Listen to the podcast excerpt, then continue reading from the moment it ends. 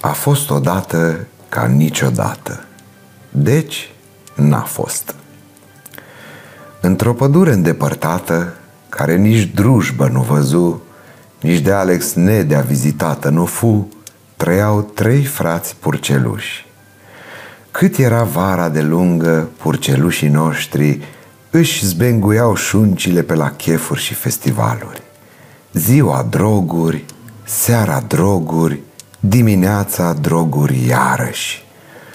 Până într-o zi, când unul dintre purceluși descoperi pe internet o informație înspăimântătoare. Pădurea lor dragă urma să fie atacată de lupul sărăciei. Înfricoșați, cu șoricul zbârlit pe ei, purcelușii făcură un brainstorming ca să vină cu o idee să scape de lup. Se gândiră să intre în afaceri. Fiecare dintre ei își putea lansa un business cu bănuții primiți de la părinți care lucrau în Italia pe post de prosciutto. Cel mai tânăr dintre ei își luă destinul în propriile copite și își investi întreaga avere în criptomonede. Al doilea, crezându-se mai breaz, optă pentru imobiliare. Ultimul, având avantajul înțelepciunii ce vine cu vârsta, își deschise un studio de videochat.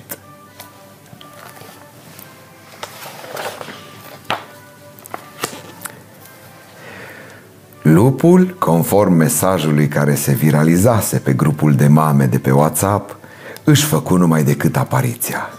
Mersese mai întâi la purcelușul cel tânăr, căreia îi spuse că Elon Musk manipulează piața prin tweet-uri, că blockchain-ul e sigur, dar parola de la Ledger se pierde foarte ușor și că e doar o chestiune de timp până va cădea pradă unei scheme speculative de tip pump and dump. Tânărul purceluș, uitând că trebuie să hodl, își vându valuta virtuală într-un moment în care Bitcoinul era jos, astfel că lupul îl mâncă cu tot cu fulgi sub formă de șnițel. După aceasta, lupul nostru șugubăț se duse la purcelușul mijlociu. Acesta, ajutat și de un credit, își construise o clădire de birouri. Lupul se opinti în tastatură și începu să verse asupra purcelușului tot felul de fake news-uri despre căderea pieței imobiliare pe segmentul office, ca urmare a faptului că pandemia schimbase felul în care animalele se raportau la munca de la birou. Campania de dezinformare a lupului funcționa magic, astfel că purcelușul cedă nervos. Apoi cedă financiar.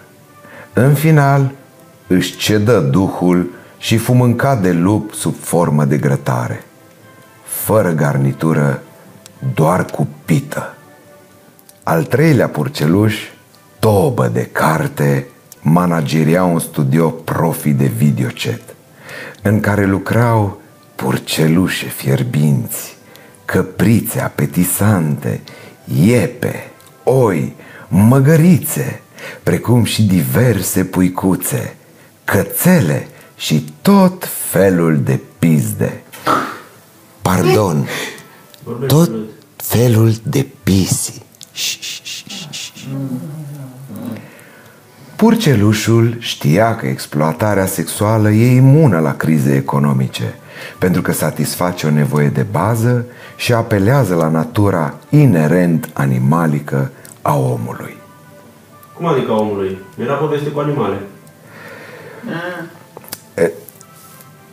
E metaforă de aia cu figură de stil alegorice, fabulă, hiperbolă, etc.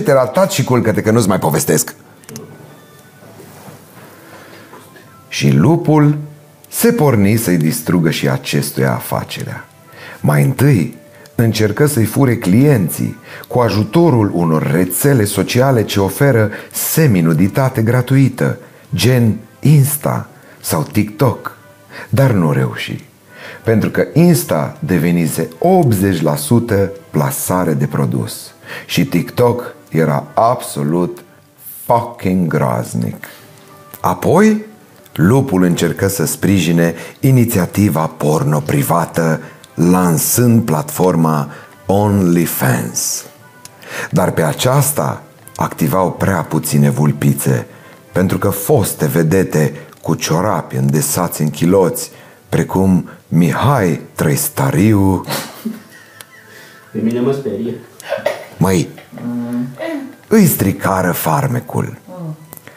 Într-un final, lupul încercă să întoarcă opinia publică împotriva videochatului și să aducă într-o zonă conservatoare cu ajutorul Coaliției pentru Familie și a Partidului Aur, cu rezultate dezastruoase. Coaliția nu-și revenise după referendum, iar Partidul Aur era eficient doar pe internet, care e 95% pornache. Înfrânt, lupul își încercă norocul cu capra cu trei iezi. Capra lucra și ea în străinătate și iezii erau mereu singuri acasă, deci păreau pradă ușoară chiar și pentru un prădător non-sexual precum lupul. Și uite așa, purcelușul cel mare trăie fericit până puțin înainte de Crăciun, când fu transformat în mezelul.